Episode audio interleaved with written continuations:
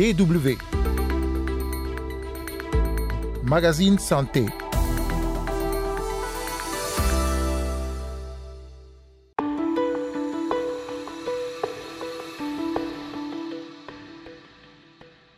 C'est une thérapie de groupe. D'abord, bon, nombre d'eux ont connu la perte de, de leurs biens. Ils ont abandonné leur ménage. Ils ont développé les sentiments de stigmatisation, de rejet, l'esprit de désespoir, l'esprit de suicide. Cette thérapie vise beaucoup plus à réduire le taux de la violence. Jackson Mouboula est le responsable du cadre de paix pour la réconciliation et la justice, une organisation locale qui s'est lancée dans une campagne de soutien psychologique et d'assistance émotionnelle pour les déplacés de Rutshuru dans l'est de la RDC.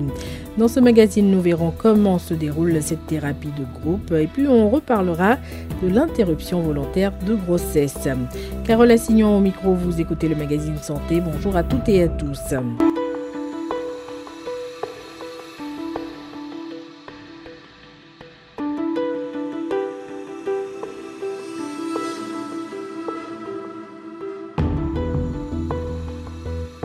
Avoir un toit où s'abriter, se nourrir, se vêtir, comme tout un chacun, les personnes déplacées ont des besoins élémentaires, mais plus encore. Certains ont tout perdu en quittant leur village, d'autres ont été confrontés à la violence ou en ont été témoins, ce qui provoque de graves troubles mentaux.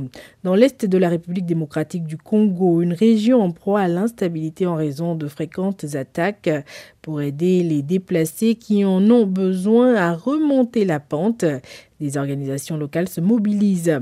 Certaines, comme le cadre de paix pour la réconciliation et la justice, s'est lancé dans une campagne de soutien psychologique et d'assistance émotionnelle pour les déplacés à Rutshuru. Zanem Letiza dit notre correspondant sur place pour plus de détails. La séance de soutien psychologique réunit entre 15 et 20 personnes dans une salle de classe et est animée par Odette Doussabé, assistante sociale et membre du cadre d'épée pour la réconciliation et la justice.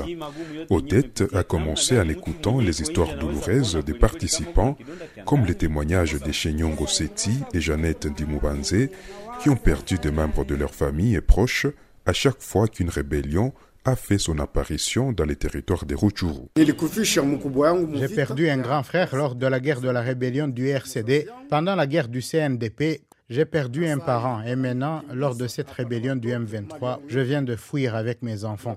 Tous mes biens sont restés dans mon village de Jomba. Je suis venu les mains vides. Tout ceci crée une blessure intérieure et je souffre. Nous avons fui sans rien emporter. Tous les biens que nous avions, nos champs, nos produits dans les champs sont restés. Maintenant, nous quémandons et parfois on ne nous aide même pas. Odette Doussabé, qui encadre ces personnes déplacées, révèle que les situations qu'elles ont vécues sont difficiles à transcender. C'est pourquoi certaines d'entre elles tombent dans une dépression qui affecte gravement leur santé mentale. Elle nous explique comment elle parvient à accompagner ces personnes déplacées pour soigner leurs blessures intérieures. Ils commencent par identifier les causes de leur traumatisme. Ça permet à chacun de s'ouvrir.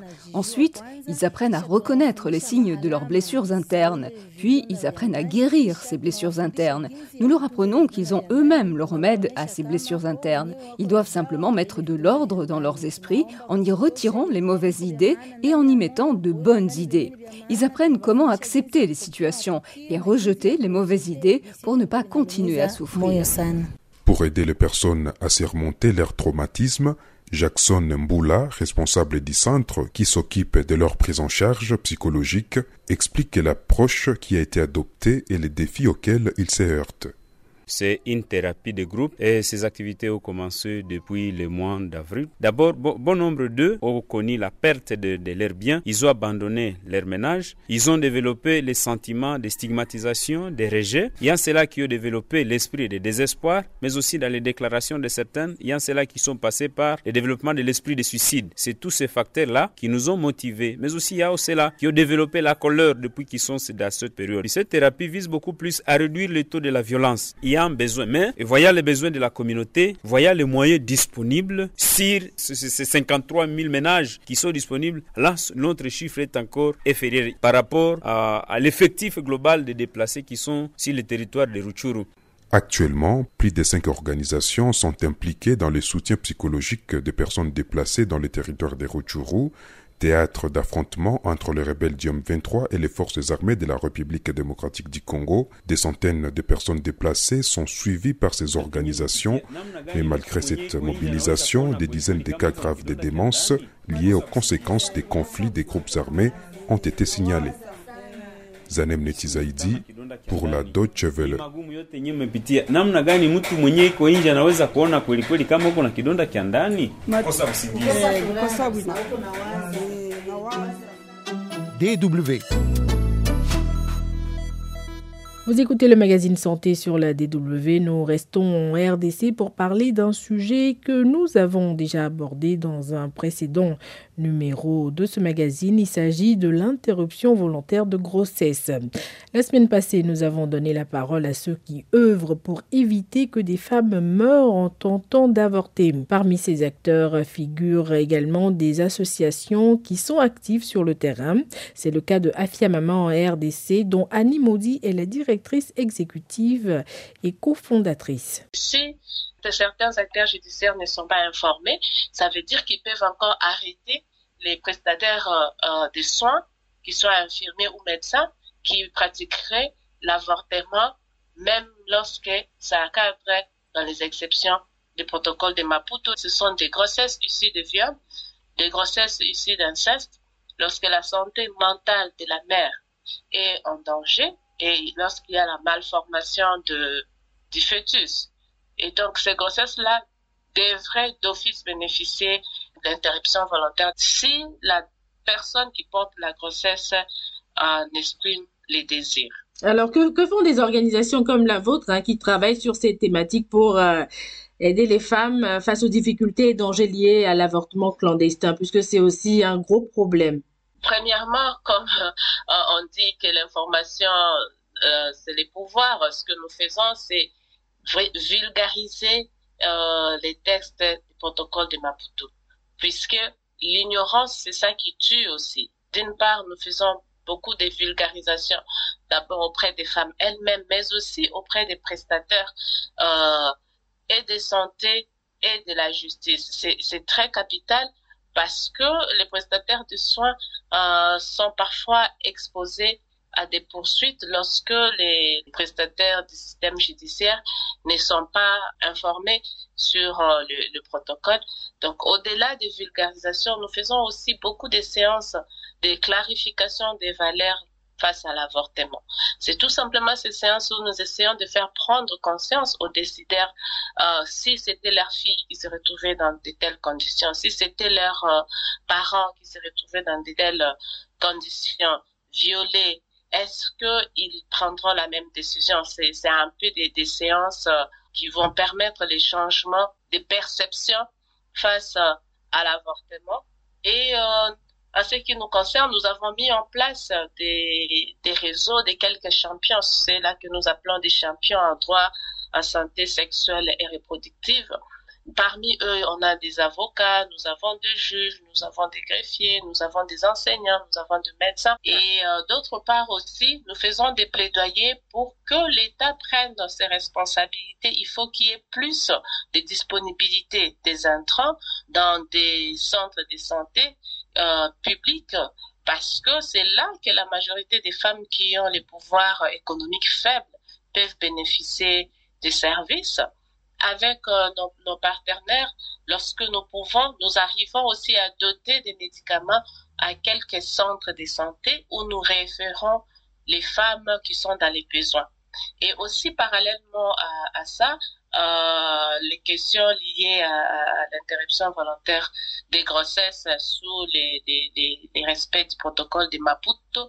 Pour nous, nous avons associé un accompagnement juridique et judiciaire et aussi psychologique. Euh, comment l'avortement est perçu en RDC au sein de la population? La perception face à l'avortement est que euh, avorter, c'est tuer. Et donc, euh, la sacralité de la vie, ça, ça prend les dessus. Ce qui est juste étonnant pour nous autres, c'est que euh, la vie de la femme qui a été violée souvent n'est pas prise en compte lorsque les gens font cette analyse-là.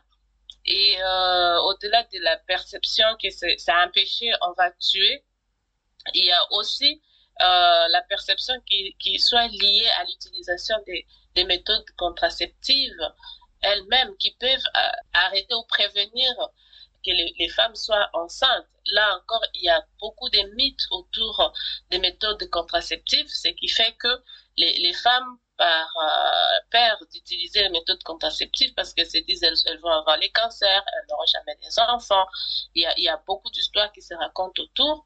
Une fois qu'elles se retrouvent enceintes, la perception maintenant c'est avorter, c'est tuer, quel que soit euh, l'âge du, du fœtus avorter, c'est tuer, et il y a cette culpabilité morale que euh, les croyances euh, religieuses essayent de faire porter aux femmes et aux prestataires de services qui offrent ou qui offriraient les soins complets d'avortement. C'était les explications de Annie Maudit, directrice exécutive et cofondatrice de l'association Infia Maman RDC.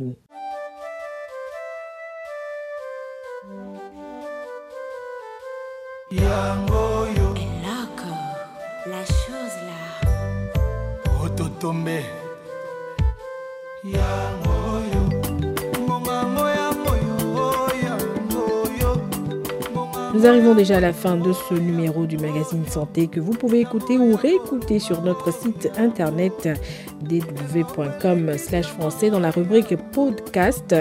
Rendez-vous la semaine prochaine pour un nouveau numéro et d'ici là, prenez soin de vous.